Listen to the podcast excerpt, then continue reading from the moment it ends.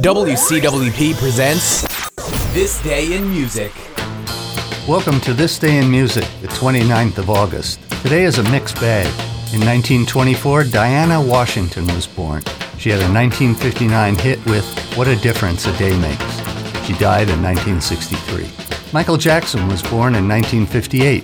A member of the Jackson Five, he became the king of pop with numerous hit singles and albums. He died in 2009. In 1964, guitar sales were the highest since the days of Elvis, a clear case of rock and roll being saved by the British invasion. The Beatles played their last live concert in San Francisco in 1966. The last song they played was a version of Little Richard's Long Tall Sally.